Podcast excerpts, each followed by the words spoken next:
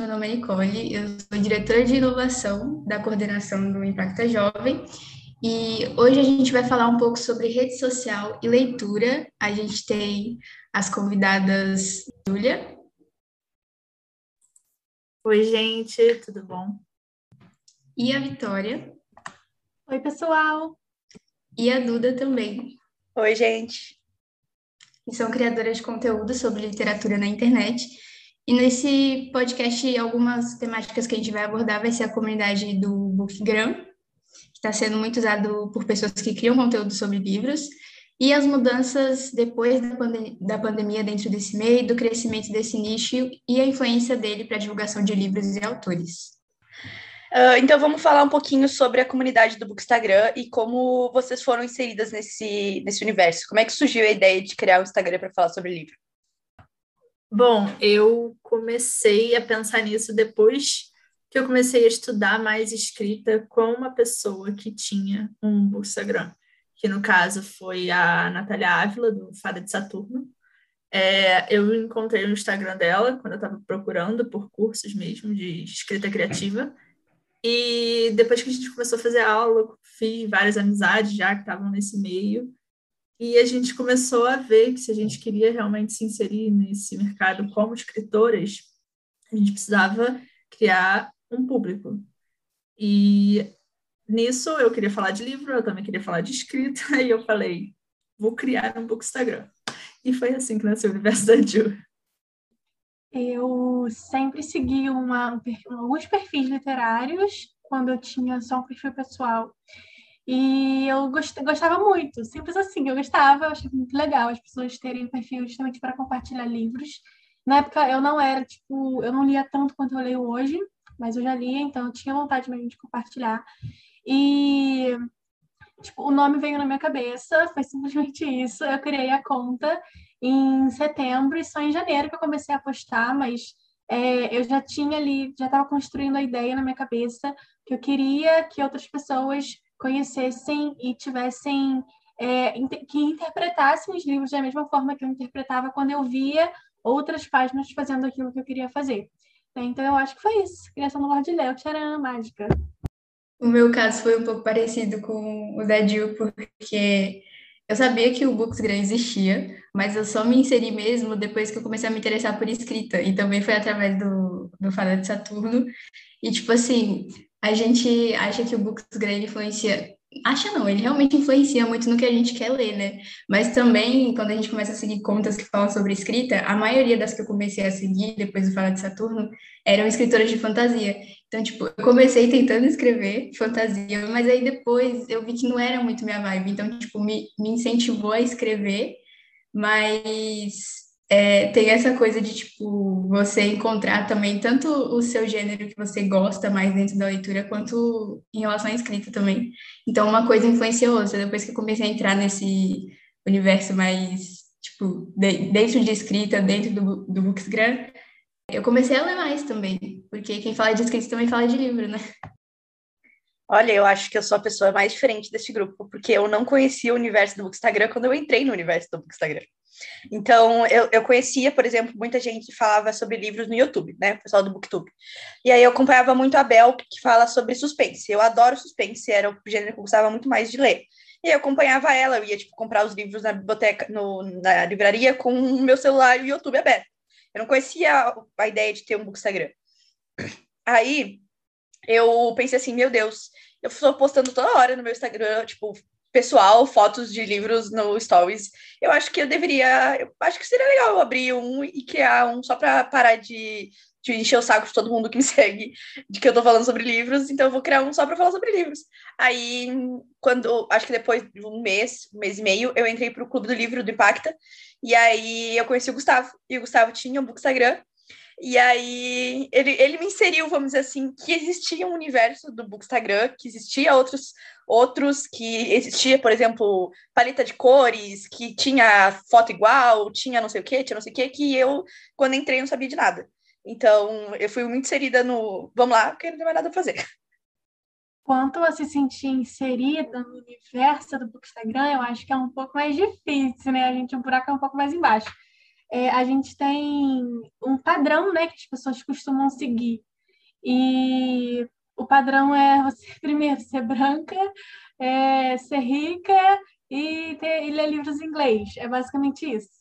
Né? Então, assim, é, eu acho que parte do padrão eu, eu sigo, porque eu sou branca, mas eu não leio livros em inglês e eu não sou rica. Então, assim, essa questão de você mesmo se comparar com outros perfis que são maiores, que fazem sucesso unicamente porque a pessoa, sei lá, é, lê umas coisas que. Porque você simplesmente não lê umas coisas que não são do seu nicho, não são coisas que você gosta.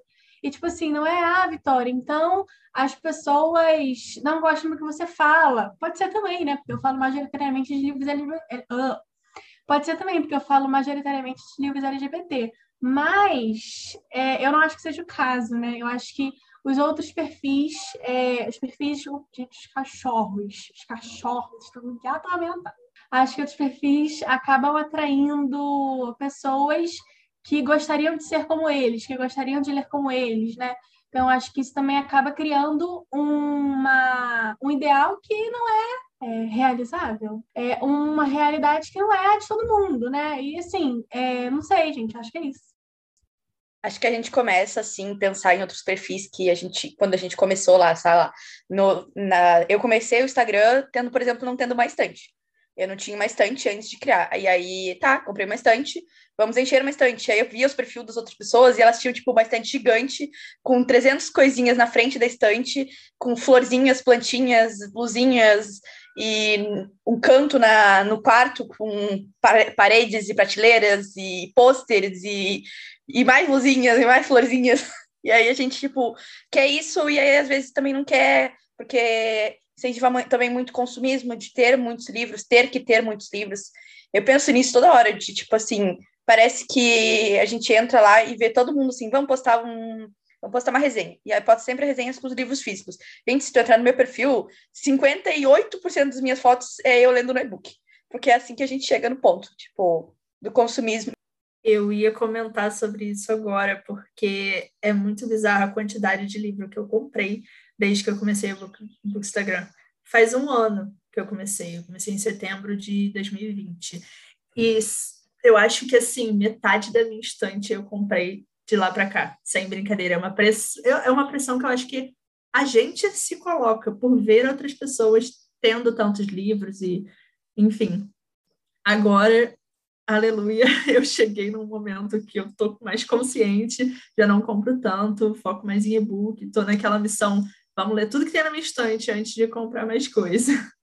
Mas é real, assim, esse consumismo desenfreado que, que o Instagram às vezes gera também. Então, tem o um lado muito bom, que você compartilha ali com as pessoas, você conhece coisas novas, e tem esse lado que talvez não seja tão legal assim. Gente, até hoje eu não tenho uma estante, eu vou empilhando os meus livros tipo, em cima da mesinha, em cima das caixas, em cima de onde der, eu tô empilhando. Mas eu acho esse um tema legal porque tudo, tudo na internet envolve consumismo, né? E não seria diferente com o universo do book do book Instagram, porque a gente gera uma cultura e gera o asteric também, né? Então, tipo, tudo isso influencia, não é só, a gente não tá falando só de livro, mas de uma indústria inteira.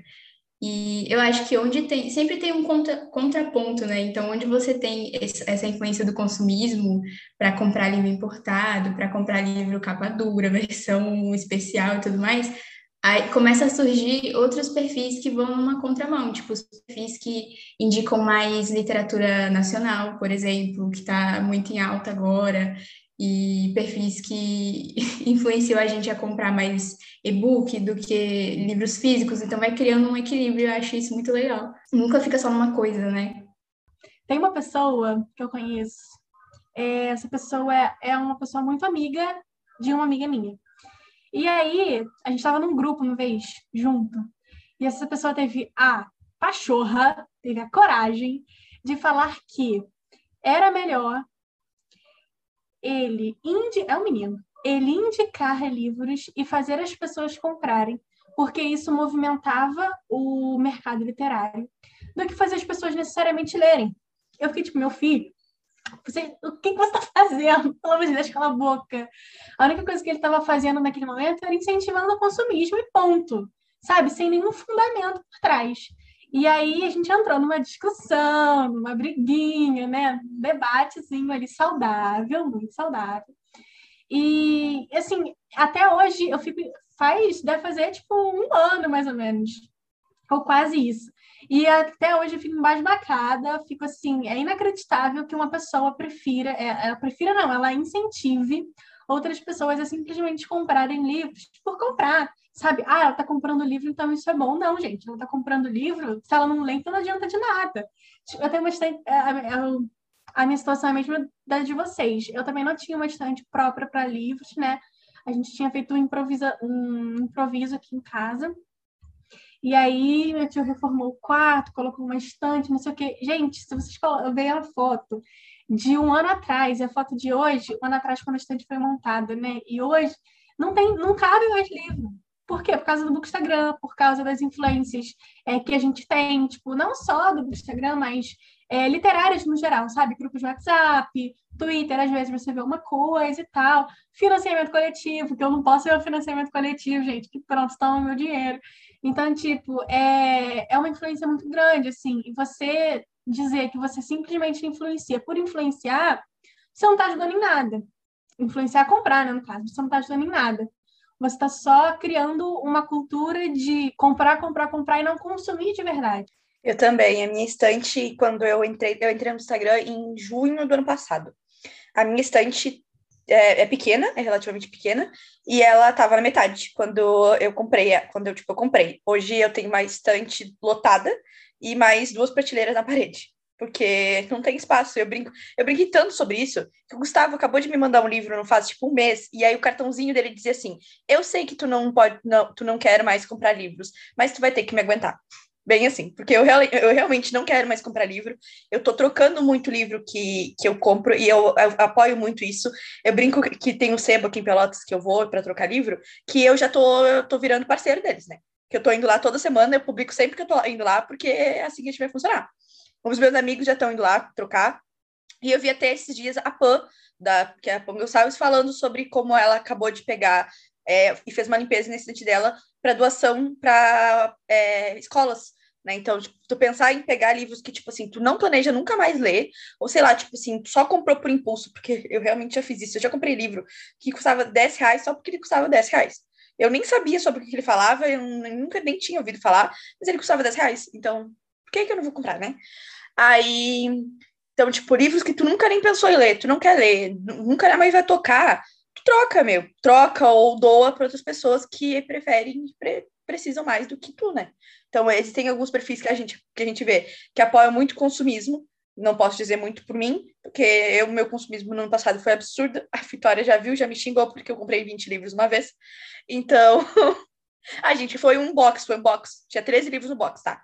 Então, é, essa, esse tipo de coisa, entendeu? É, tem que ver o que tu apoia. E também, tipo, é, tu acaba seguindo pessoas que tu gosta de livros, que falam sobre livros que tu gosta de ler. Então, tu vai, sei lá, tu vai seguir alguém que fala sobre fantasia se tu não gosta de fantasia. Ou tu vai seguir alguém que tu gosta mais, tipo, de romance, porque ele fala sobre romance e fala sobre perto do, do gênero que tu costuma ler. Então, é, é uma influência bem mais direta do que, não, ou até, tipo assim, a gente brinca. Eu, meu, eu brinquei eu vi esses dias. A menina. Ai, gente, como é que é o nome da menina que ela que tem o perfil? Que ela começou no ano passado, ela tem, tipo, 20 milhões de pessoas. Todas. Todas. Ai, é, a... gente. Ela é de Santa Catarina, mas não me lembro o nome dela. Ela fez aniversário faz dois dias. A Bibi. A Bibi. A Bibi do Brilhante. Gente, ela, ela ganhou, sei lá, 40 livros no aniversário dela. E aí a gente fica, tipo, ai, bem, eu queria, né? tu pode ser não apoiar, mas tipo, vá querer. Seria legal, né? Ganhar assim sem precisar comprar. Eu acho que também tem muita questão de que, tipo assim, é, se você quer comprar, você tem dinheiro, tudo bem, tudo bem. É o seu dinheiro, é a sua vida, compre. Eu, assim, eu sou uma pessoa que. Eu sou consumista mesmo, gente. Eu gosto de ter o livro, assim, quando eu gosto da história. Mas é a gente parar para pensar e refletir até que ponto você realmente precisa daquilo ali, agora. Sabe? Eu acho que tudo é questão de equilíbrio. Porque é inegável, né, gente? Que, tipo, só de você comprar o livro e aí ficar toda naquela expectativa, esperando chegar, e quando você abre, você cheira o livro, tudo isso, só de você comprar já é um, uma serotonina ali no seu cérebro, entendeu? Então, para você só comprar sem ter certeza de ler, é dois pulos, né? Então, tipo, é realmente saber se controlar, controlar a carteira. E o Scooby tá aí para isso, né, gente? Tudo para mim, uso demais Acho maravilhoso. É, voltando para essa questão de redes sociais, Facebook, Instagram, o que, que mudou na vida de vocês, assim, de hábitos no cotidiano, depois que vocês criaram o Instagram literário? Quais são os pontos positivos, negativos? Vamos começar pelo negativo, porque é assim que eu sou, né? É, eu comecei a me cobrar muito, muito, muito, muito mais é, em questão de leitura. Tipo, muito. Então, assim, é, se eu não lia um dia e eu via outras tipo, as pessoas lendo 100 páginas por dia, lendo um livro inteiro por dia, eu já ficava me sentindo mal. Então, assim, eu acho que essa comparação acaba fazendo a gente é, ir para um caminho que a gente não esperava ir, enquanto a gente, quando a gente criou o perfil. A questão do consumismo também, que a gente já falou aqui, né, mas não posso deixar de citar, é uma coisa que impactou muito negativamente, no meu caso. É, mas eu acho que conhecer novas pessoas, tipo, eu tenho amigas hoje que eu não criaria, inclusive a Duda, que está aqui com a gente, que eu não conheceria se não fosse o Instagram. Eu tenho uma loja hoje com pessoas que eu conheci no Instagram, eu não conheço essas pessoas é, pessoalmente, gente. A gente já tem uma loja junto, justa, é, voltada justamente para o nicho literário por causa do Instagram. É, a gente tem, eu tenho também alguns eu tenho, eu conheci novos livros, eu conheci novos autores. Eu tenho hoje amizade com muitos autores que tipo eu não conheceria. Eu formei uma comunidade. Eu faço parte de comunidades muito especiais para mim que me ajudaram muito a me entender, inclusive por causa do Bookstagram. Então acho que tipo apesar dos pontos negativos, também tem muitos pontos positivos e que realmente fizeram a diferença na minha vida. Assim, vou fazer quase dois anos. São quase dois anos de Lorde Leu. E Sim, eu não posso nem mensurar a quantidade de coisas que isso mudou, assim, de benefício mesmo. Cara, então, já que a Vitória começou pelo negativo, eu vou seguir a onda dela aqui e eu senti a mesma coisa que você, Vi, dessa coisa. Não, ponto. Eu senti a mesma coisa que você disso, de quando a gente via outras pessoas lendo muito e a gente não conseguia de se sentir mal, mas ao mesmo tempo é uma coisa que você aprende a lidar com, com o tempo que foi passando do Bookstagram, eu fui aprendendo que, cara, tudo bem. E eu não sou a única que tô assim, um monte de gente também não tá lendo nesse momento. Tudo bem separar, assistir um filme, uma série, fazer outra coisa, vai viver a vida lá fora, entendeu? Normal. Mas de resto, assim, gente, só coisa boa, juro. Eu conheci tanta gente incrível. É, como escritora, eu formei muitos grupos assim de amigas que a gente está o tempo todo se ajudando, se impulsionando, se motivando. A gente se junta, a gente escreve, a gente tem sprint toda semana, às vezes todos os dias, dependendo da semana. Ah, eu também conheci muita gente de nichos diferentes e comecei a abrir minha cabeça. Inclusive, comecei a ler muitos nacionais, muito mais, porque realmente como escritor, isso é muito importante, mas eu não lia tantos nacionais antes. E até cheguei a criar o Clube Nacionalize com outros amigos meus. Gente, eu não posso dizer que basicamente eu estar aqui foi por causa do Bookstagram, tá? Só para chegar a esse ponto aqui, né?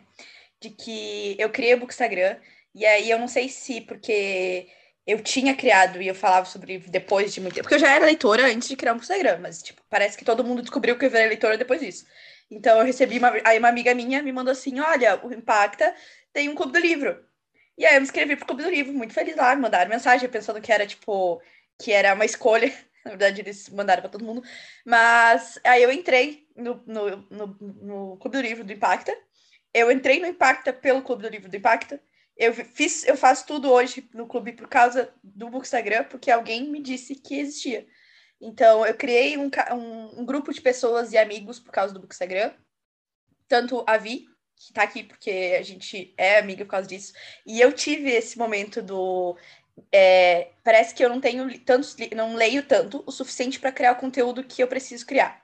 Então, a gente, quando eu comecei, eu tive essa conversa com a Vitória sobre é, o que é, tipo, números, o que é o fato, tipo, publica a cada dois dias, publica a cada três. Tu tem conteúdo, tu tem, parece que tu lê o suficiente para ter, sei lá, 20, 20 publicações por mês. Tu tem 20 livros pra, na, naquele mês para ter que tu leu, tu tem uma coisa para escrever uma resenha sobre aquilo. Então, eu tive muito isso. Uma amiga minha esses dias falou isso para mim. Tipo, ah, eu, eu te acompanho e eu não sei como é que tu consegue ler tanto, porque tu lê tanto e eu não sei como é que tu consegue. Eu falei assim, cara, atualmente a minha leitura já não é. Ler já não é um negócio tipo, vou pegar um livro e vou me sentir muito feliz lendo meu livro. É mais tipo, ah, não li nada hoje, então vamos acordar de manhã, vamos assistir um sprint aqui e vamos ler junto. Porque é mais uma, uma questão de hábito que tá, tipo, naquele momento, naquele horário, naquele sempre, porque tem um sprint lá que acontece sempre nos mesmos horários, nos mesmos dias. E aí não é mais um tempo, tipo, estou realmente me sentindo prazerosa em estar lendo, independente de qual livro. Se for um livro muito bom, tu vai sentir prazer em ler ele.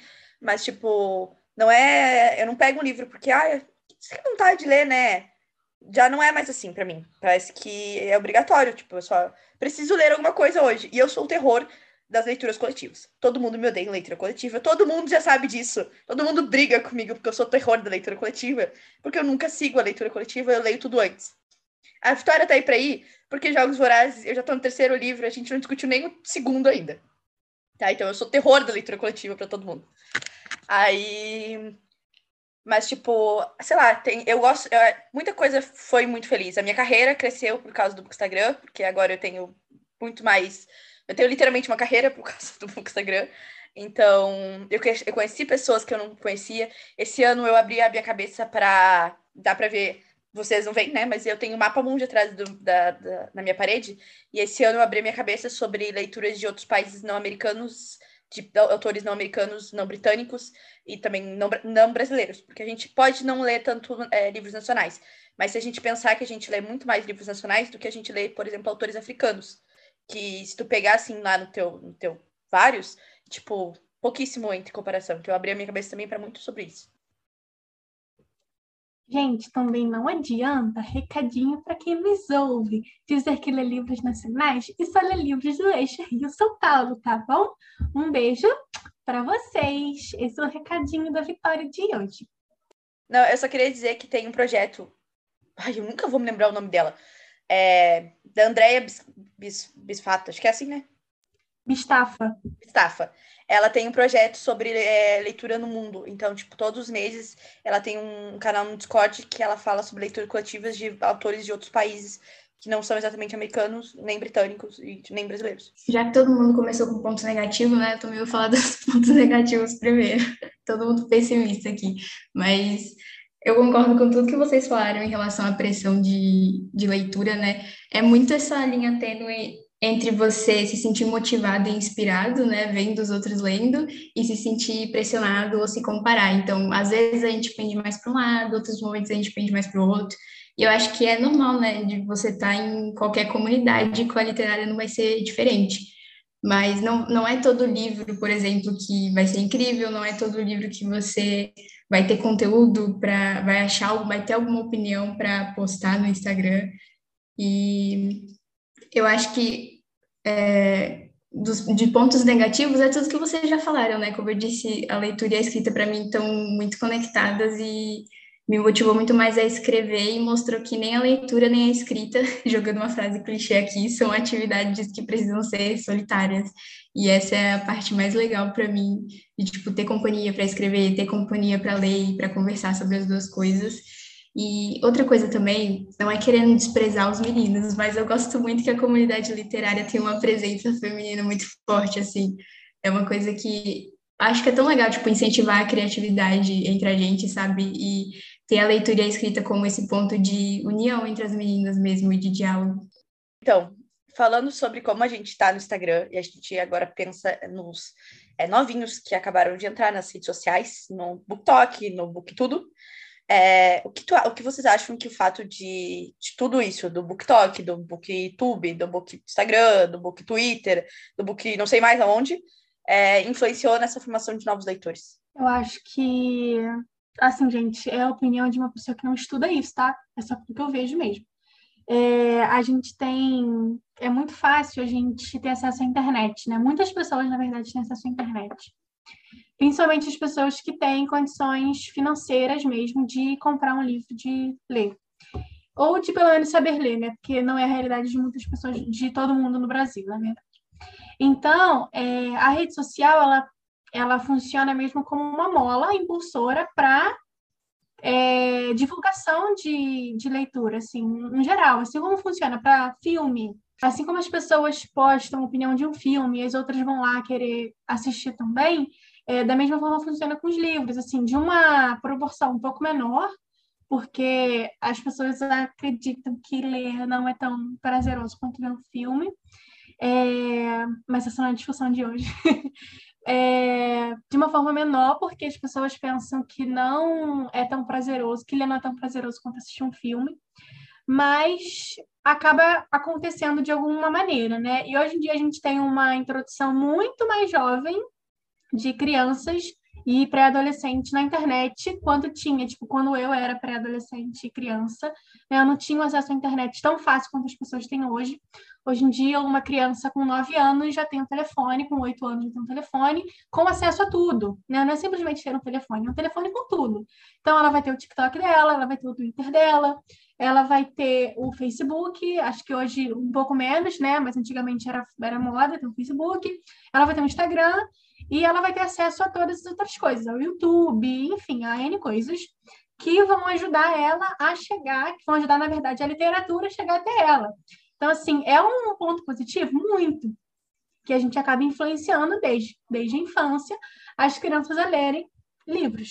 Mas tem um ponto negativo? Também, né? Porque eu não posso deixar de ver o lado negativo aqui porque as crianças estão abertas a receber influências, informações que não estão tá de acordo com a faixa etária delas. A gente já conversou um pouco sobre a faixa etária, né, em outro momento, mas a classificação etária, enfim. Mas eu acho que, apesar do ponto positivo, né, a gente também tem que tomar um pouquinho de cuidado quanto ao público que a gente está falando e tudo. Eu não tenho um público muito pequeno no meu Instagram, né, de acordo com as métricas lá que o Instagram entrega para gente, mas mesmo assim, né, tem sempre aquele cuidado e tal, de você notificar o conteúdo, de você notificar os gatilhos, de avisar quais são os conteúdos que tem presente naquele livro. É, mas eu não vejo isso em muitas outras contas, né? Não sei se são as pessoas que eu sigo ou se realmente as pessoas não colocam, mas assim, é, eu vejo pouco.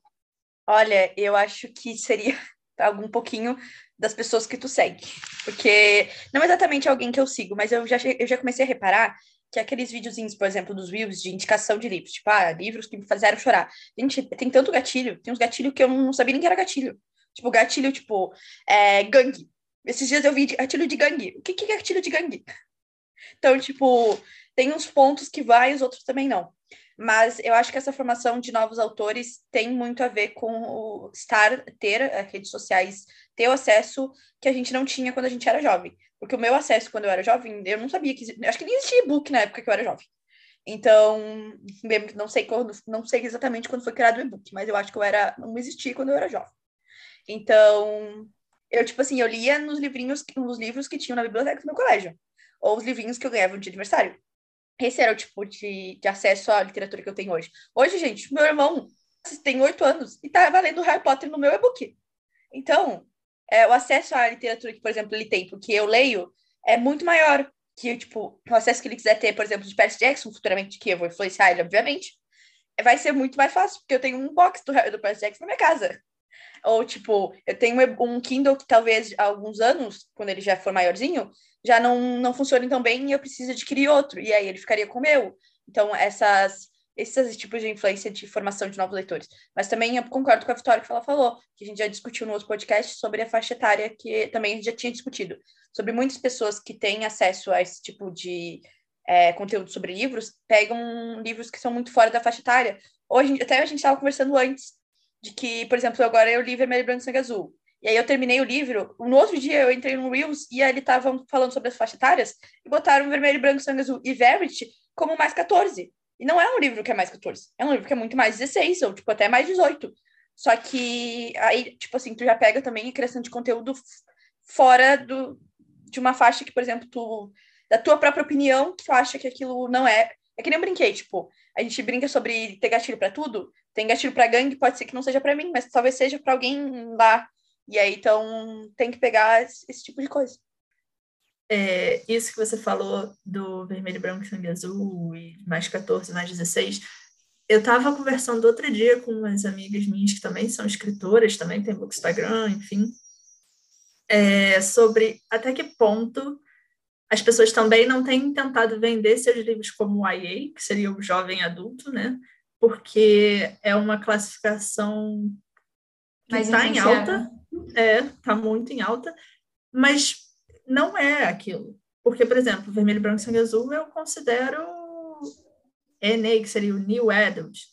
Não é jovem adulto, tá mais para novo adulto, que seria a tradução literal, né? Também acho.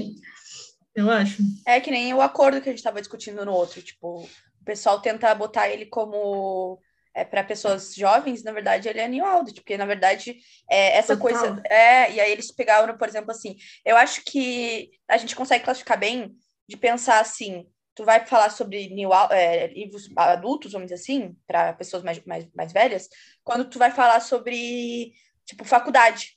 Quando tu já pega pontos que tu tá discutindo sobre a faculdade, e sobre relacionamentos que já já tá na faculdade dentro do livro, eu acho que aí tu já pega o ponto que tu vai falar sobre é, tipo já é um gênero adulto, porque aí tu vai para pontos que tu tipo assim entre aspas tu faria quando tu já tá na faculdade, quando tu já é adulto o suficiente para aquilo. Então o fato do livro tipo se o livro passa na, ali no ensino médio, talvez ainda consiga entrar ali, né? Dependendo do livro, ainda fica tipo é uma faixa etária suficiente para mais 14 e mais 16. Mas, tipo, quando tu já pega é, personagens que já estão na faculdade e que começam relacionamentos já na faculdade, muito mais 16 do que. ou mais 18, e mais 14 jamais. Eu tenho. Ah, antes de eu falar disso, uma coisa que eu pensei quando vocês estavam falando de Percy Jackson agora é que, tipo, cada geração tem o seu hype, né, que vai introduzir a pessoa à leitura.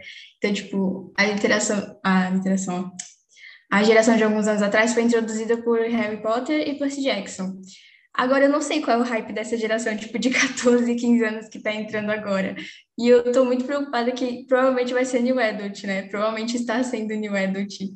E, tipo, é muito, são poucos jovens, tipo, mais novos de 14, 13, 12 anos que eu conheço de agora que foram estão sendo introduzidos à literatura por Percy Jackson, Harry Potter. Não dizendo que esses livros são superiores, mas, tipo, eles foram muito um marco, né, de, de uma juventude leitora de alguns anos atrás. E em relação a gatilhos, eu tenho uma opinião um pouco, assim, contraditória, porque eu acho que eu acho que a faixa etária, ela, a indicação de faixa etária de idade é mais importante do que a de gatilhos no sentido de, de tipo, tudo, tudo pode ser um gatilho para alguém em alguma coisa específica. Então, eu acho que o mais importante é você colocar a faixa etária de idade que é mais que está mais de acordo com o, o, peso do tema que vai ser tratado. Então, tipo, se é um livro que tem, tem mais chances de ter gatilhos pesados, você não vai colocar uma faixa etária para 16 anos e colocar lá que tem gatilhos. Por que não colocar uma faixa etária de 18 anos e, tipo, não dar, não dar spoiler sobre a história, sabe? Eu penso muito sobre isso. Porque às vezes é mais fácil você colocar que tem gatilhos só para você poder baixar a faixa etária. Entende mais ou menos o, o, o raciocínio? É, eu, tipo assim, eu acho que eu fico preocupada também qual é o livro que a geração atual tem como ponto de começo. Porque a gente fala sobre Percy Jackson e Harry Potter, mas a gente também não começou com Harry Potter e Percy Jackson. A gente começou lá com os livrinhos de aquele do Diário Otário, de livrinhos, tipo, super, super, super infantis, do Luluzinha, da, de quadrinhos, entendeu? Eu fico preocupada que eles não cheguem nesses livros. Porque a gente, tipo, é, o pessoal que tem Instagram, não exatamente todo mundo, mas já é uma faixa etária mais velha. Mas assim, tem uns 15 anos para cima. Não é esse tipo de livro que eles leem. Então, tipo, tu entrou no Instagram e tá, tá vendo lá, não vai, ninguém vai falar sobre o querido Diário Otário. E é o Diário de Banana. Eu brinquei com isso, que na época do Dia das Crianças, é, o meu irmão tem uma fotinho com ele lá, com bonitinho, com o livrinho do Diário Otário e nos livros que eu tinha mais infantis. Então, tipo, tu não tem esse. É, qual é o começo? Ano passado eu fiz isso também, de mostrar livros. Qual foi o primeiro livro que tu lembra de ler? E eram livrinhos super muito mais infantis do que o Percy Jackson e Harry Potter. Por outro lado, eu tenho visto que esse pessoal mais jovem está tendo um acesso a uma literatura muito mais diversa também. Eu até cheguei a comentar na nossa outra entrevista que hum, eu cheguei a comentar no outro podcast que, por exemplo, a escola da minha prima, eles compraram os dois Heartstopper, é, Espere Até Me Ver de Coroa. Isso também eu acho que é muito legal, porque na nossa época, na nossa época, as idosas, né? Mas assim, quando eu tinha essa idade, uns 14, 15 anos, eu não via livros LGBTs, assim, ainda mais na escola. Gente, calma aí, que espera tem me ver de coroa. Eu amo esse livro. Eu tenho vários pontos negativos para falar sobre ele, mas não falo sobre porque eu acho que é um livro assim com um poder muito grande, muito mesmo. Eu adoro esse livro. É, mas agora o que eu queria falar de verdade é o seguinte: eu tenho uma prima de 14 anos, né? 13, sei lá, gente. Acho que ela tem 13. E aí, ela tá lendo agora a seleção, né? E aí, assim, é... não sei, é o melhor livro para ela ser introduzida no mundo da leitura? Não sei. Eu preferiria que ela, que ela fosse introduzida com Percy Jackson, com certeza. Porque a gente, eu teria alguém com quem conversar, sabe? É, mas assim, já é alguma coisa, sabe? Ela fez a mãe dela comprar para ela todos os livros de Anne. Aqueles coloridinhos, né? E, é, de Anne Spring e tal. Então, assim, então, por causa da série. Porque eu influenciei ela a assistir a série, né? Eu, eu, eu basicamente sentei ela comigo e falei, vamos assistir nesse momento. Então, assim, é, a gente tem que trabalhar também com as pessoas que estão dentro da nossa casa, né? Apesar de ela não morar na minha casa, de ela morar em São Paulo e eu no Rio de Janeiro, é, a gente tem um pouco desse, desse contato e também dessa, desse poder, né? Digamos assim, entre aspas, de influenciar as pessoas que estão com a gente. É, quanto a quais são, quais são os livros que estão hoje introduzindo os leitores na leitura, não faço ideia, gente.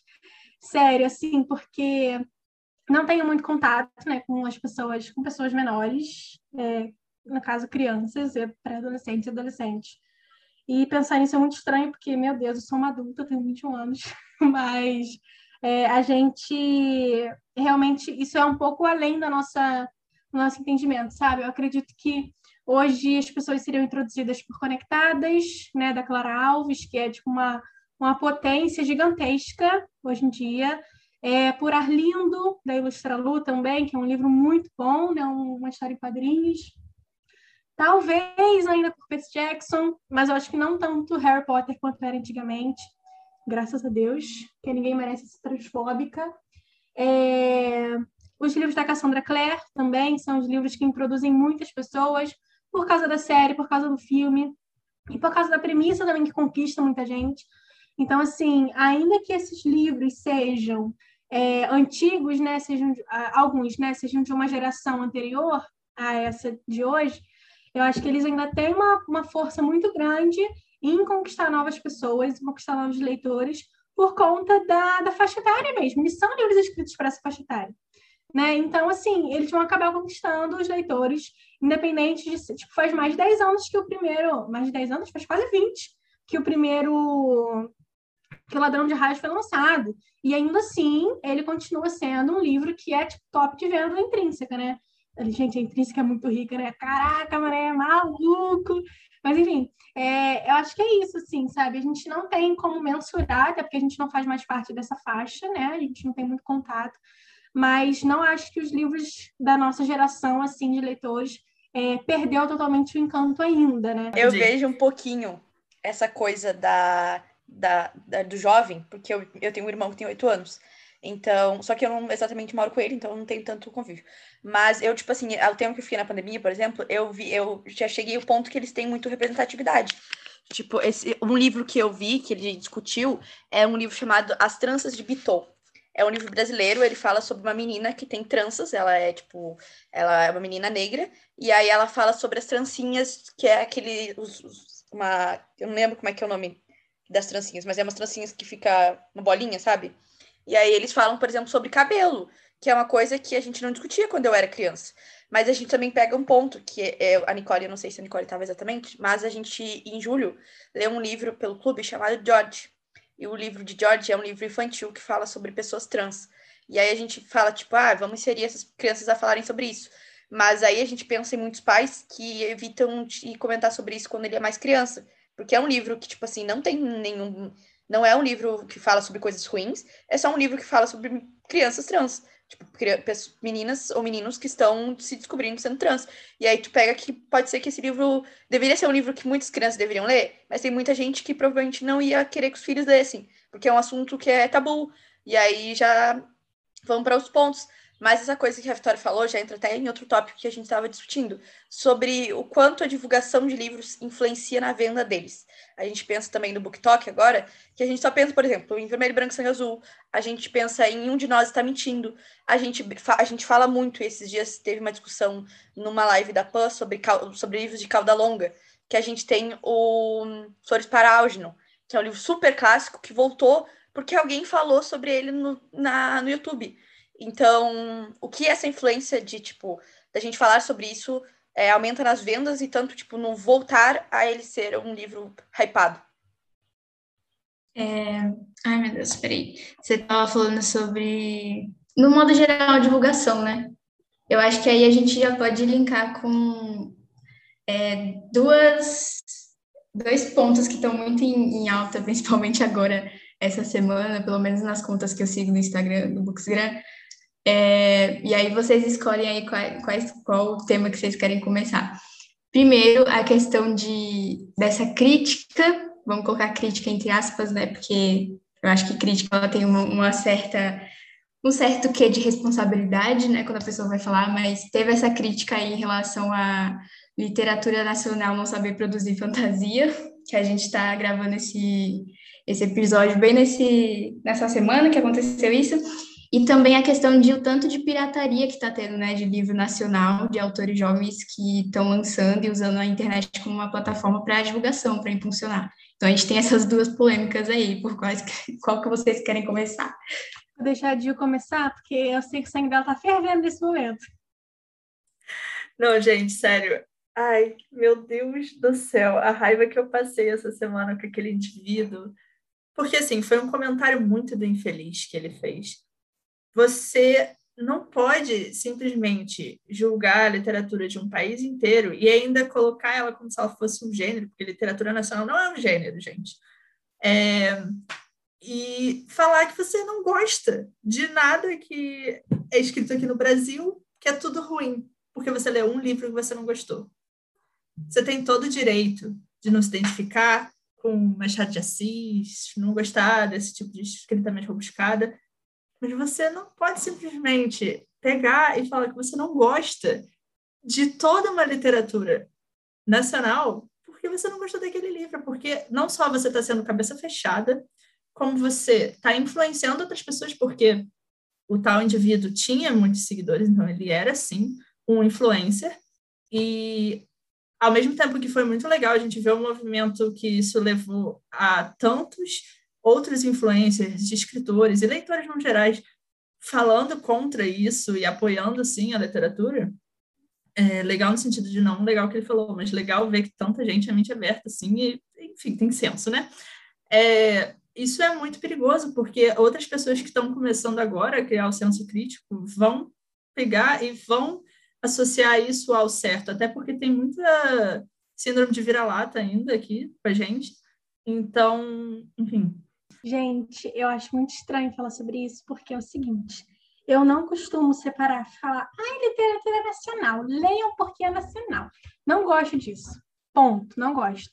Porque eu, desde o começo do Bookstagram, principalmente, né, eu comecei o, eu comecei o Bookstagram com um livro que, tipo, é o, o amor da minha vida, que eu sempre tive aqui, de Amanda Orr, né, que na verdade é um pseudônimo de Maria Freitas. É, por causa é, desse livro, assim, acho que é, foi o livro certo para começar o Bookstagram, então, ponto. É um livro, é um, é um livro incrível, por sinal, tá, gente? Está disponível gratuitamente no site da Maria. É, mas, assim, é, a gente ainda é, segrega muito, cara. A gente segrega demais as coisas, assim. Ah, é literatura nacional ou é literatura... Literatura, ponto. Ou é literatura para livros estrangeiros ou é literatura nacional. Então eu não gosto disso, eu não gosto mesmo, assim, eu não costumo. Eu, eu vi uma resenha uma vez de um de uma pessoa que. de um livro de uma pessoa que era parceira, e aí a, a pessoa escreveu assim, acho que era uma menina, falou assim. É, leiam, gente, é um nacional muito legal. E, tipo, isso era basicamente a resenha dela, né? Falar, leiam, é nacional. E assim, eu não concordo com isso, gente, porque tem tanta coisa, tem tanta nuance, tem tanto é, tentando tudo, tem muita coisa é, diferente e boa e com gêneros totalmente diferentes, com distopias muito boas, com construções narrativas, com, com muita representatividade, muito bem feita na maioria das vezes, que está no Brasil e a gente simplesmente não liga para essas coisas. E não é porque não existe, não é porque a gente não conhece, é porque as pessoas não falam sobre isso. Os grandes é, Instagrams, os grandes YouTubers, os, os grandes TikTokers, cara, eles não falam sobre isso. E assim, por mais que tal panfletadora de tal livro, que é nacional e é muito bom, blá blá blá. Cara, mas o que, que além desse livro ela fala? Aí na indicação, ah, eu vou indicar é, quatro livros sáficos. Aí, tá, tá, tá, musiquinha. Aí, fulano, espera que de coroa, last stop, é, blá, blá, blá, blá, blá, blá. Acabou, não tem nenhum nacional.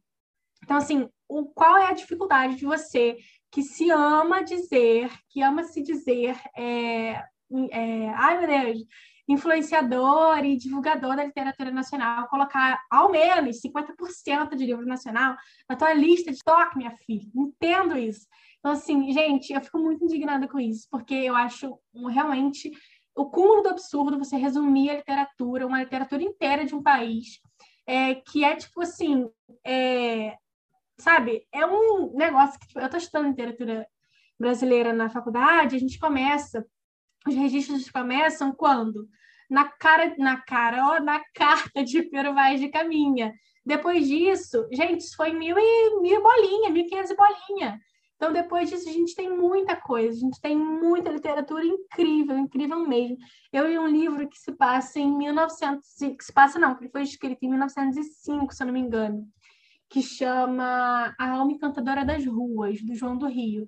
Ele era um escritor negro, gay, gordo, na época, em 1905, há, há alguns anos, uns 20 anos depois, mais ou menos, da abolição da escravatura, as pessoas ainda não tinham é, as pessoas negras, principalmente, ainda não tinham acesso à literatura como esse cara teve. E quem conhece esse cara? Ninguém, gente. Ninguém, assim. Principalmente porque é, a literatura é, marginalizada, ela é marginalizada. Bom, a literatura representativa, ela é marginalizada desde 1500, desde 1500, desde 1900 e bolinha, sabe? Desde o início, sim, lá. Então, assim, a gente tem muitos leitores bons, assim, principalmente esse cara, o João do Rio. Ele fala sobre as pessoas que estão nas ruas, sobre os trabalhadores, sobre as prostitutas, sobre muita coisa, sobre muita coisa que até hoje em dia a gente finge que não existiu, né? A gente não conhece, na verdade. Conheci muita coisa por esse cara e não tudo ainda, porque tem uma infinidade de coisas, muita, muita coisa que a gente fecha os olhos diante dele né? A gente não procura conhecer também. Não, Vitória, eu entendi super o seu ponto. Agora eu vou usar só um contra-argumento de que eu acho que essa coisa da, de sempre quererem bater na tecla, ah, leiam, olha esse nacional aqui. Para você que estuda letras, para gente que acho que já está inserido há mais tempo nessa comunidade de leitores e até de escritores também, a Nick também escreve, é, para gente isso pode parecer um pouco óbvio que sim, literatura nacional também é boa e a gente vai ler e a gente vai falar disso é, normalmente, né, digamos. Mas eu acho que ainda é importante a gente bater nessa tecla de que, cara, esse livro nacional, não sei o que, não sei o que, porque muitas pessoas não têm esse senso crítico construído mesmo dessa. Por exemplo, se você está começando a ler agora, a gente até comentou nossas referências para terem começado a ler Percy Jackson, Jogos Vorazes, Harry Potter na edição nacional. E a gente já vai valorizando super. Mas as pessoas que estão começando agora, talvez que tenham muito essa coisa de serem influenciadas pela cultura norte-americana, principalmente, podem se ver é, parando para pensar, e nossa, realmente, literatura nacional é muito boa. Eu concordo que não é legal você fazer uma resenha de um livro ou indicar um livro falando, ah, leiam, porque esse nacional é muito bom, só porque ele é nacional. Não, não é assim. Mas eu entendo essa coisa de quererem bater na tecla e falar que é nacional, entendeu? Acho que deu para explicar o meu ponto. Entendi.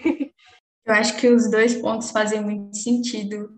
É, eu acho que esse termo de literatura nacional está tanto tão em alto agora exatamente porque surgiu essa necessidade, mas eu também vejo é a importância de como a Vi falou sobre discutir essa segregação dentro da literatura, e isso me lembrou de uma coisa que eu ouvi numa palestra da Chimamanda, que é ela escreveu vários livros, né? Tanto ficção quanto não ficção. Um deles é Hibisco, outro é Como Criar Crianças Feministas. Enfim, acho que ela é bem conhecida né, no meio literário feminista.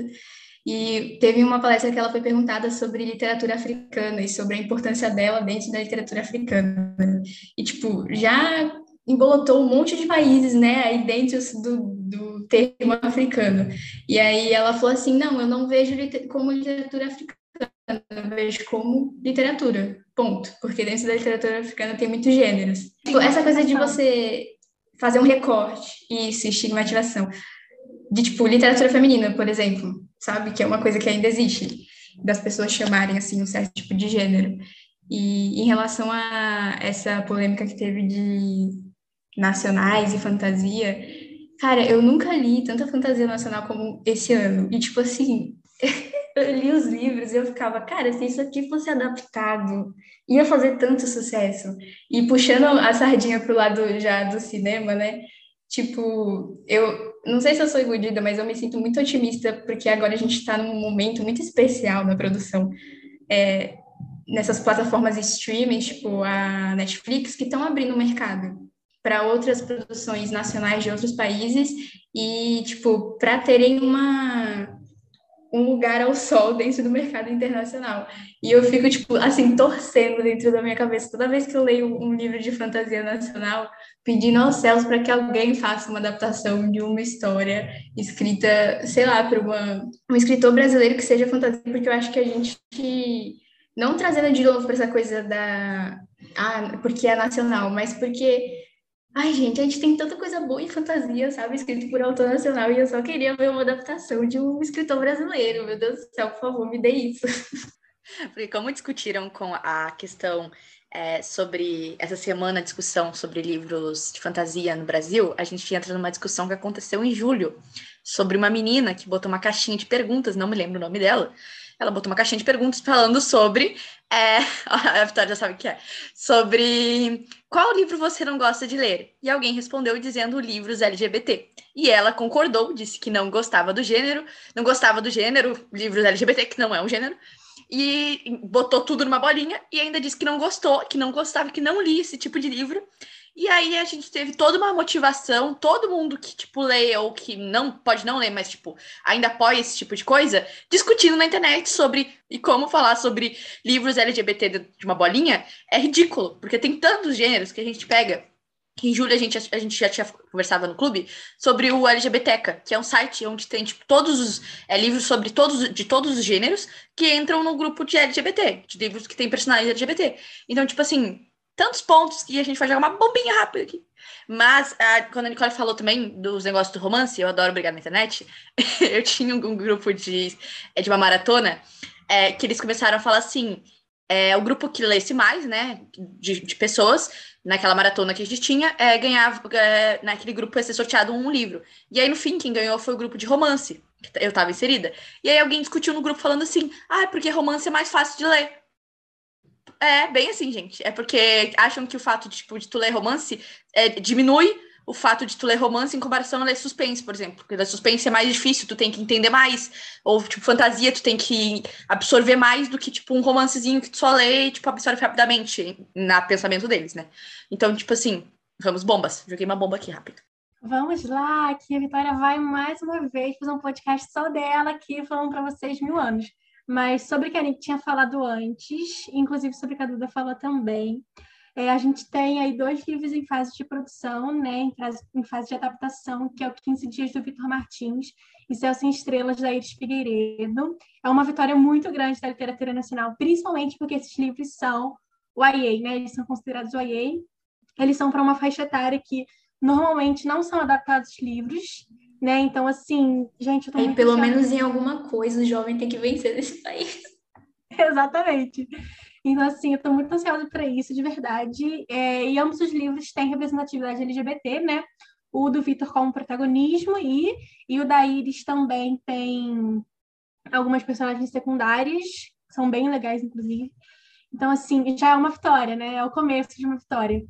É, e sobre o que a Duda tinha falado, sobre essa pessoa abençoada de Deus aí que colocou os livros LGBTs numa caixa, eu falei, minha filha, você não quer citada, então, porque olha, porque olha, sim, eu, eu me considero uma pessoa que lê muito livro LGBT. Eu gosto, né, assim, ponto. E é isso, sabe? E você tem tanta diversificação, tem tanta. Diversificação é ótima, né? Mas você tem tanta diversidade, tanto em representatividade, né, em diferentes letras da sigla, quanto em gêneros literários, que eu acho difícil, eu acho difícil de verdade você ter lido uma coisa e você simplesmente colocar tudo numa mesma caixa e jogar fora, sabe? Deixar de lado porque é muita coisa, muita representatividade, é muita diversidade de, de gênero mesmo, né? É, eu vou citar aqui é, livros que eu conheço, né? Não vou citar livros, né? Mas vou citar tipo, o que, que eu lembro. Eu conheço um livro de suspense que tem representatividade LGBT. É, é, tô falando nacional, tá, gente? Porque eu geralmente não leio LGBT é, estrangeiro, não. É, tem livro de romance, tem drama, tem suicídio no meio da coisa, tem Fantasia, tem Luzes do Norte, da Juliana Domingues, que vai sair pela galera em 2022. Tem um drama muito. Eu, falei que eu não ia falar livro nem, já tô falando, né? Tem um dramalhão do Juan Julián, perfeito, querido ex Multito Ex, que eu amo de paixão, gente. Tem Maria Feitas aí, que tá é, trazendo agora a M Cobra e a, criatura, e a Garota de Outra Dimensão que, gente, eu amo, é tudo para mim, na minha vidinha inútil, da minha vidinha medíocre.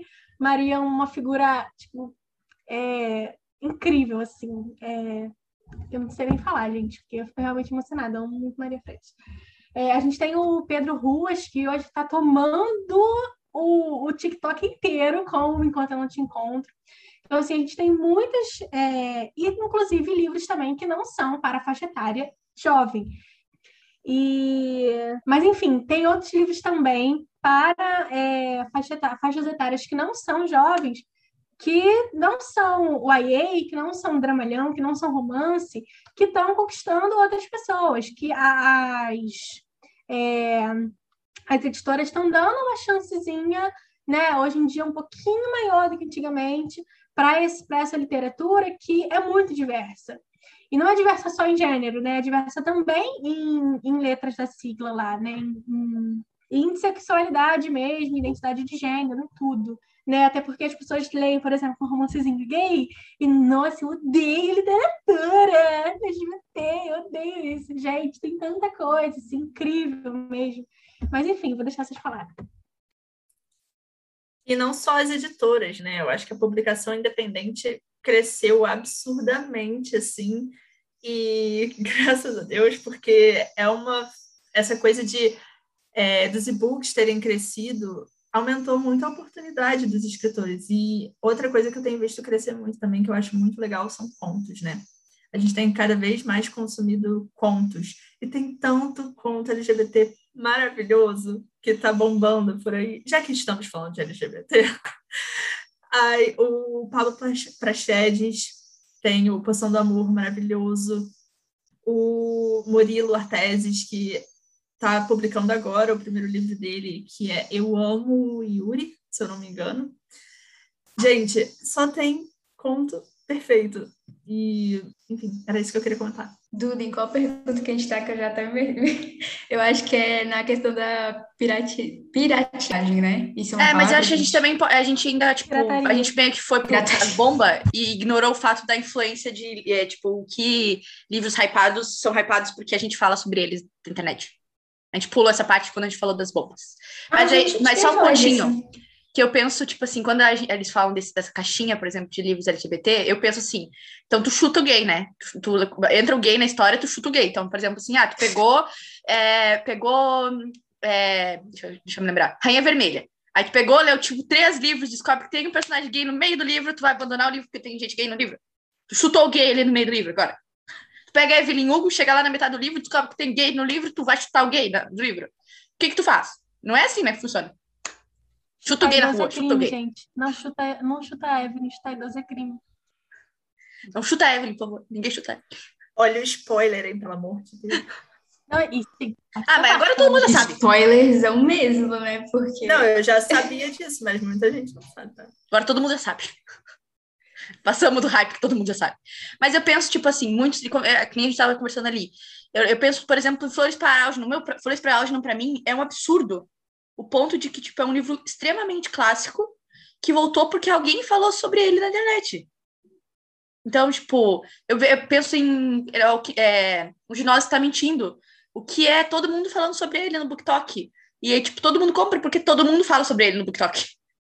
Então, o que é, tipo, influenciar um pouquinho, que é fazer um livro que nunca surgiu, que, tipo, já foi vendido há muito tempo, voltar, ou até livros novos serem muito mais hypados. A gente pensa, principalmente agora em falando sobre a Evelyn, a gente pensa na Taylor. Gente, qual hypada ela foi, porque é a Taylor, aí fala sobre a Taylor na internet. E aí tem três livros dela super hypados, da Jones está aí sendo produzido. Maravilhoso, ansiosíssima. A gente pensa em tudo, entendeu? De que, que é o hypezinho rápido, ou, e até que a gente tinha discutido. Sai, vai sair o filme, todo mundo tá lendo. Olha quantas leituras coletivas de Duna tá tendo só porque o filme vai sair daqui a uma semana. Daqui a uma semana, duas, já não sei mais.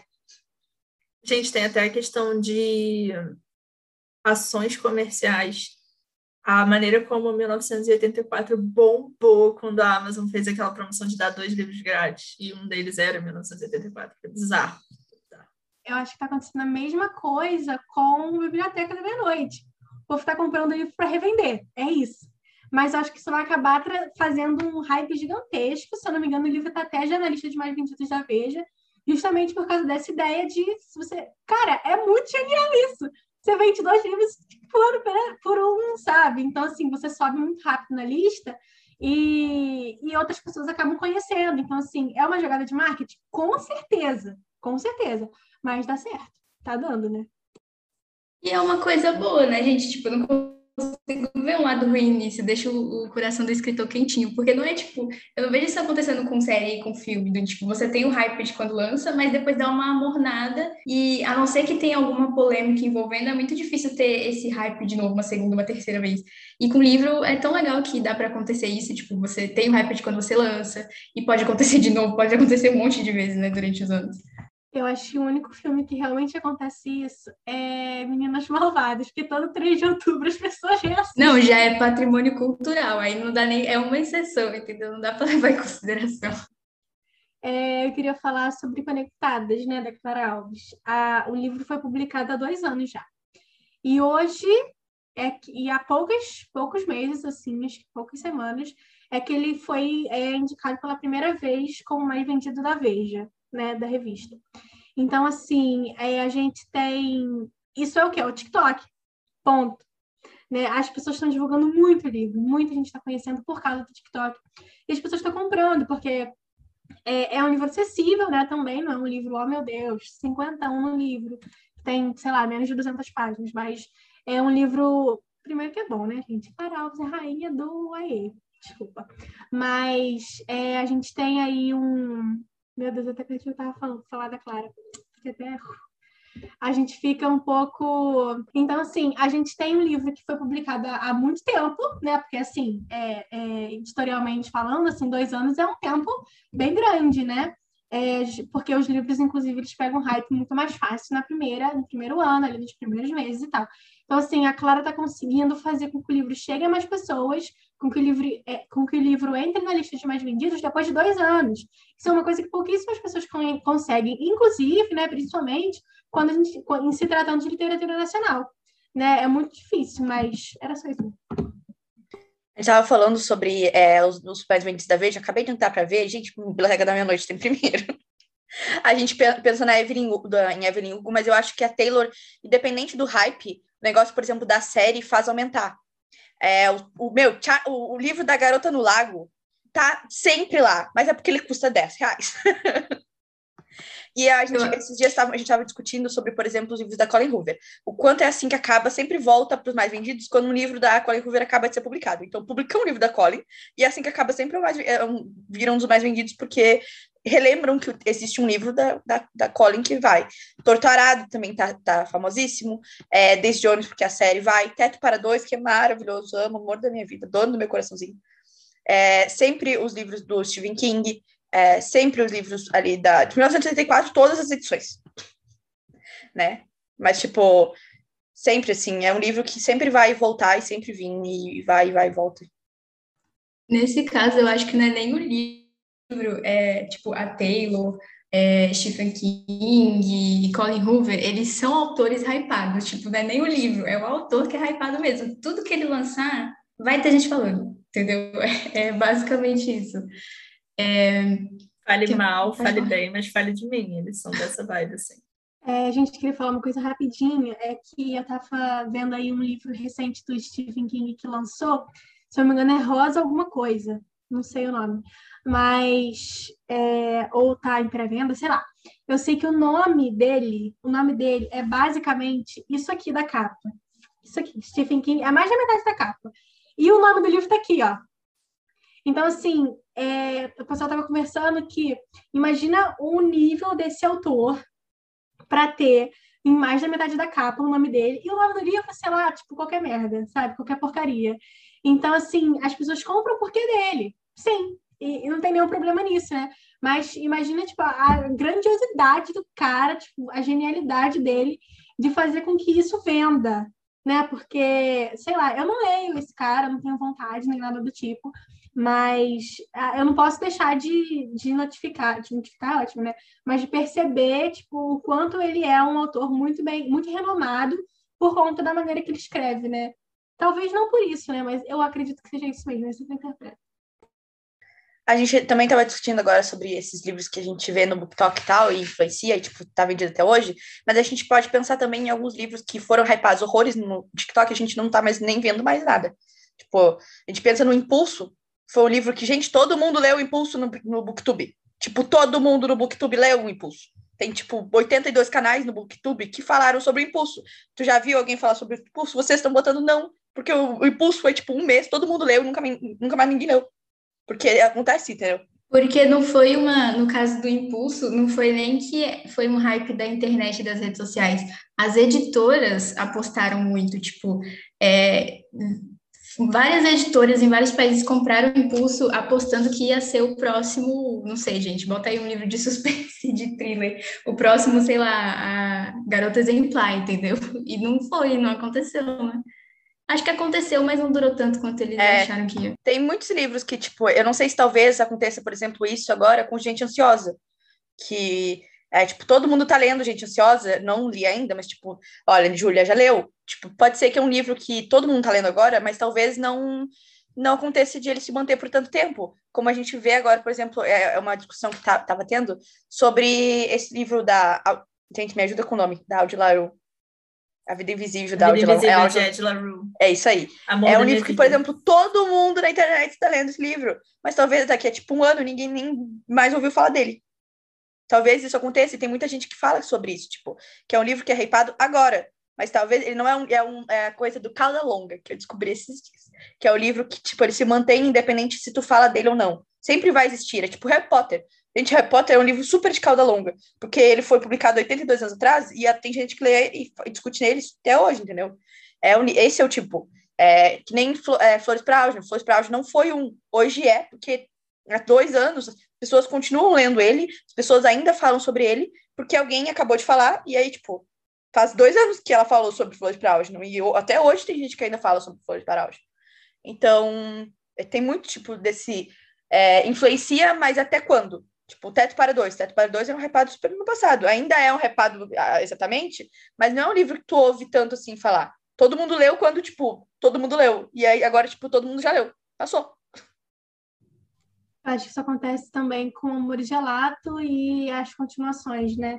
É, acho que tentam até manter assim um pouco, mas não, não cola, não, não gruda mais. Você quer falar, Gil, por que, que você tá balançando a cabeça aí? Não sei, eu quero Fala perguntar se tem mais exemplos desses tipos, desse livro que vocês lembram que, tipo, viram uma vez, nunca mais.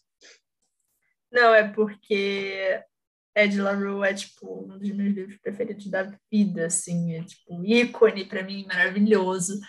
Mas aí é uma opinião completamente parcial de que eu acho que é um livro que vou continuar falando, mas ao mesmo tempo não é para qualquer um, no sentido de é um livro lento. Eu depois que chegou aqui no Brasil, traduzido, eu vi que muita gente não não estava se identificando tanto com ele, sabe? Igual bombou muito lá fora, mais eu acho até do que aqui.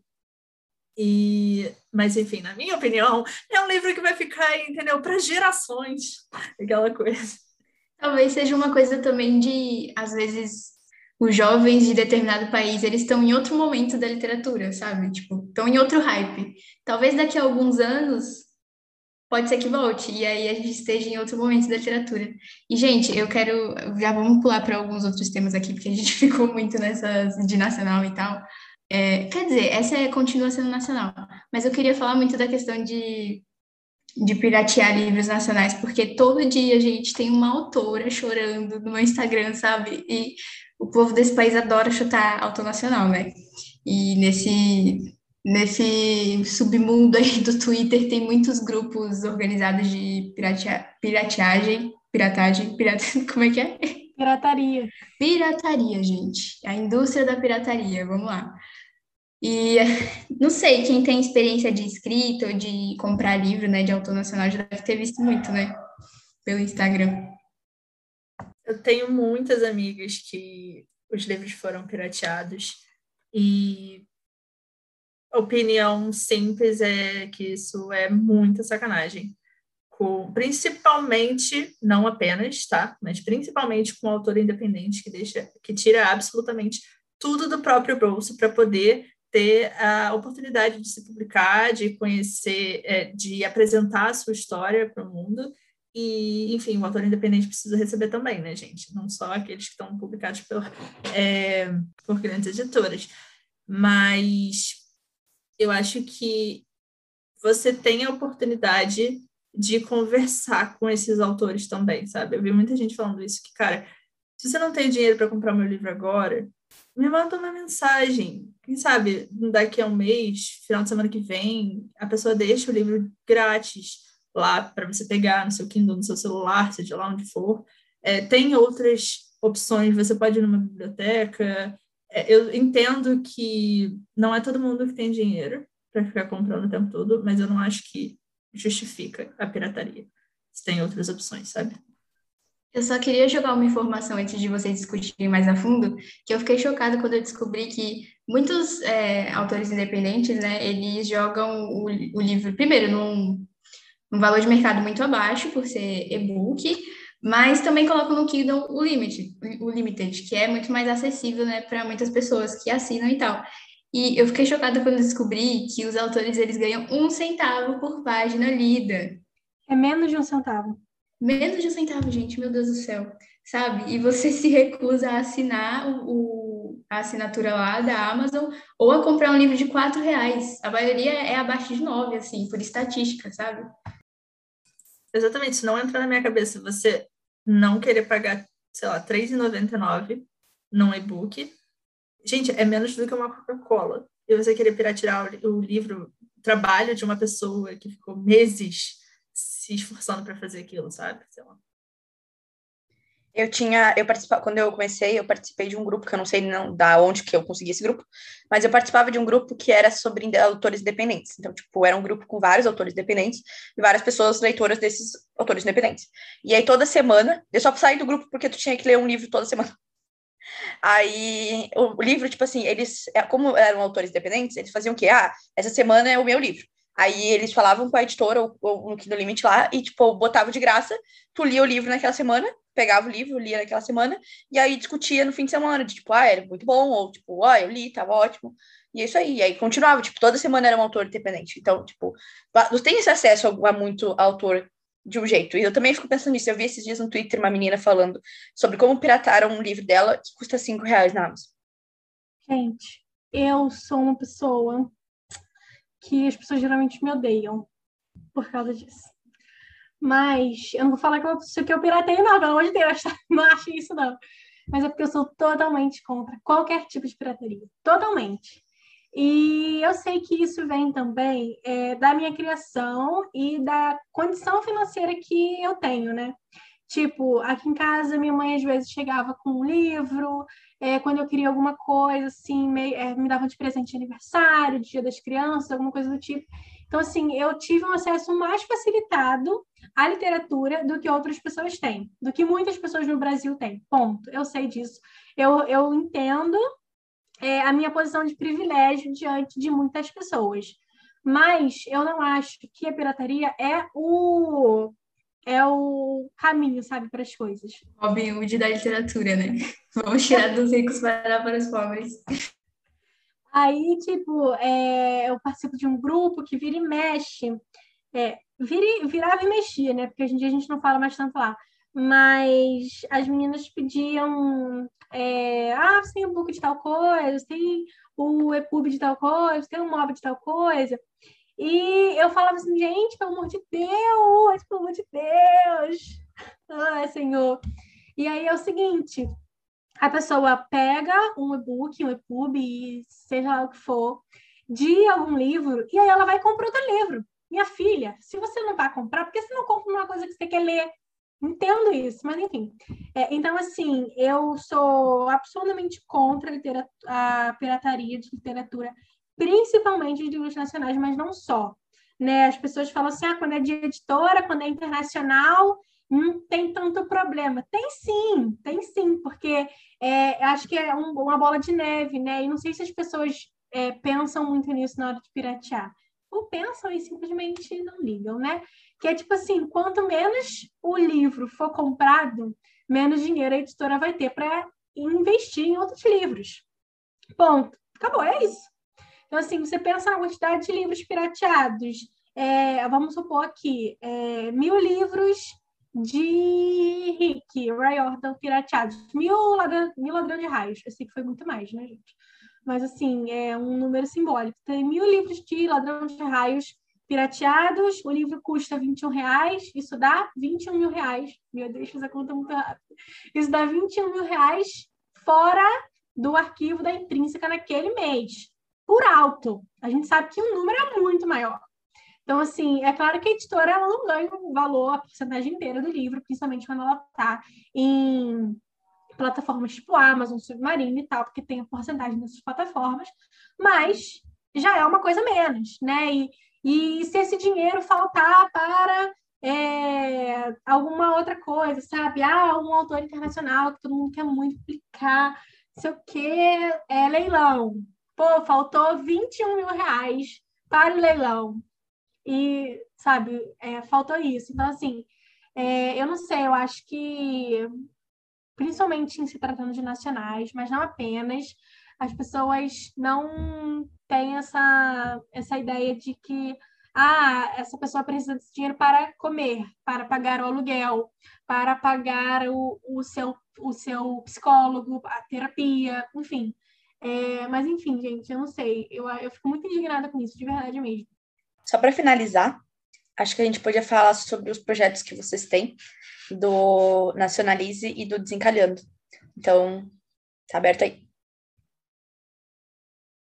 E outros projetos também, se vocês tiverem criado algum recentemente, ou enfim, se tiver mais de é, o único projeto que eu tô levando agora é minha vida, né? E mesmo assim tá os trancos e barrancos, tudo bem. Gente, corta essa parte, pelo amor de Deus. Vamos lá, gente. Eu vou começar a falar então do Desencalhando, né? Ele foi criado em 2020. Vou falar de novo. Vamos lá, gente. Então, eu vou falar do Desencalhando. Ele foi criado em 2020. É a pretensão, né, o intuito do projeto era a gente desencalhar livros. Tcharam! A gente passou seis meses no grupo junto e tal, com os prints toda semana, é, justamente para a gente conseguir desencalhar o maior, livro, o maior número de livros que a gente conseguisse. E não desencalhar só livros que você já tinha começado e não tinha terminado, mas livros não lidos no geral. Então, assim, foi um projeto muito legal. A gente teve muitas participações, muitas mesmo. Eu fico até meio chocada quando eu olho assim e falo, meu Deus, teve muita gente. Eu vou só pegar o número aqui certinho para mostrar para vocês, para falar. É, mas a gente teve uma participação muito grande de pessoas que querem se livrar de livros que não estão lidos, que não foram lidos. Eu fiz a conta aqui outro dia e a gente teve mais de 115 inscritos. Então, assim, é um número muito grande principalmente porque é, eu acho que isso acaba sendo um, uma maneira de se livrar um pouquinho, de limpar a nossa consciência quanto ao capitalismo que a gente é inserido dentro do Instagram, né? Tipo, a Duda, por exemplo, quando ela participava do projeto, ela comprou 20 livros, né? Mas ela lia muito livro também. Então, assim, eu tava, tentava passar um pano, mas, tipo assim, gritava com ela, né? Mas, enfim, a gente tem aí esse, é, esse projeto. A gente fez também uma edição especial esse ano, 2021, até então, a gente não tem pretensão de fazer outra edição, e nesse momento as pessoas choram, mas é, é um projeto que demanda muito trabalho, muito mesmo, assim, não parece, mas demanda muito trabalho. E eu acho que é isso, assim, o nosso maior objetivo sempre foi incentivar a leitura de livros que você normalmente, livros na sua estante já que você normalmente não leria, né? E que bom que foi um sucesso, né? Que as pessoas gostam, tem um carinho gigantesco pelo Desencalhando até hoje, é, porque realmente temos trabalho, gente. Então, ter o nosso trabalho reconhecido é muito bom. Primeiramente, eu amei esse projeto, tá? Onde eu me inscrevo para participar, preciso disso. E, bom, o projeto que eu vou falar para vocês um pouco é o nosso Clube Nacionalize, que eu idealizei ele com outras cinco pessoas. E nosso intuito é dar palco para autores nacionais, principalmente independentes, não apenas, mas principalmente. E todo mês a gente lê um livro, um romance, no caso, e um romance e livro, tá, gente?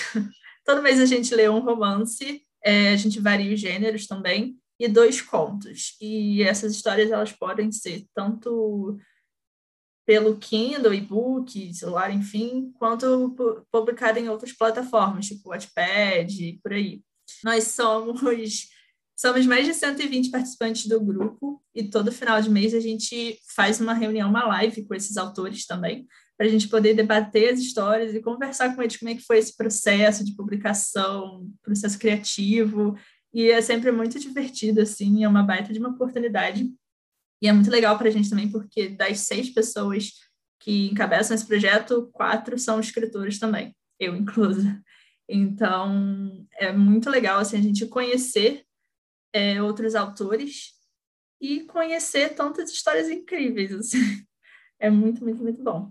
É, é eu também, também tenho projeto, projeto nada.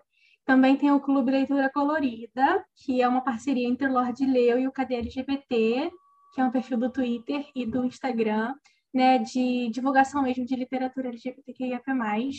É, a gente lê, a gente faz a leitura coletiva uma vez por mês, obviamente, né, a leitura coletiva de um livro LGBT, geralmente um lançamento do mês ou um lançamento recente, é, todos os meses de 2021. É, então, assim, a gente leu livros como Espera Tempo de Coroa, que eu amo é, Laura Jean terminando comigo.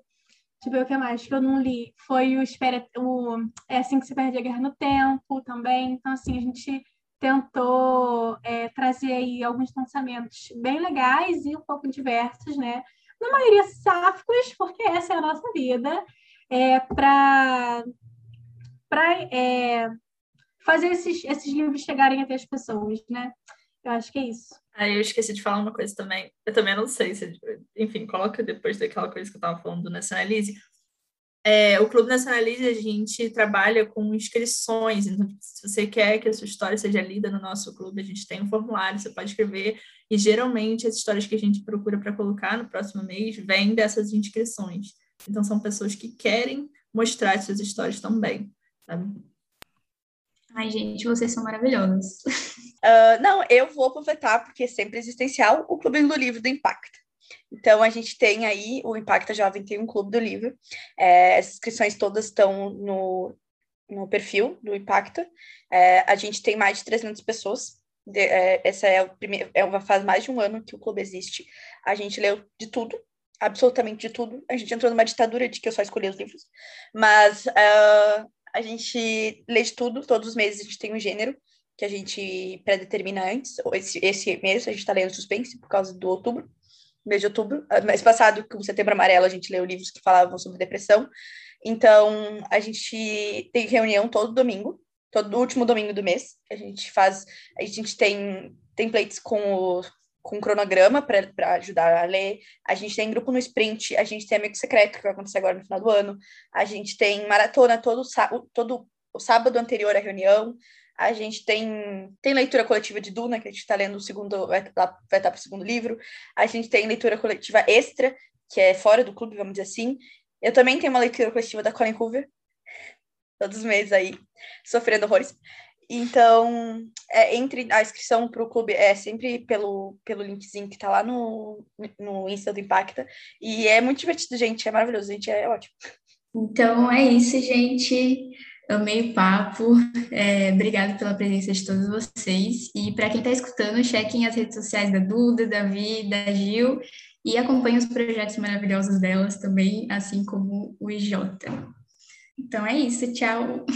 Tchau, tchau, gente. Obrigada por ouvirem nosso papo. Foi ótimo participar e obrigada por me convidarem. Foi um prazer estar aqui. Assim como a eu faço das palavras dela as minhas, porque queria muito agradecer ao Impacto pela oportunidade. Né? É muito bom a gente ter com quem conversar sobre coisas que a gente ama, nesse momento é a literatura. Obrigado por escutar a gente e nosso papo bem louco. Então, muito, muito obrigada.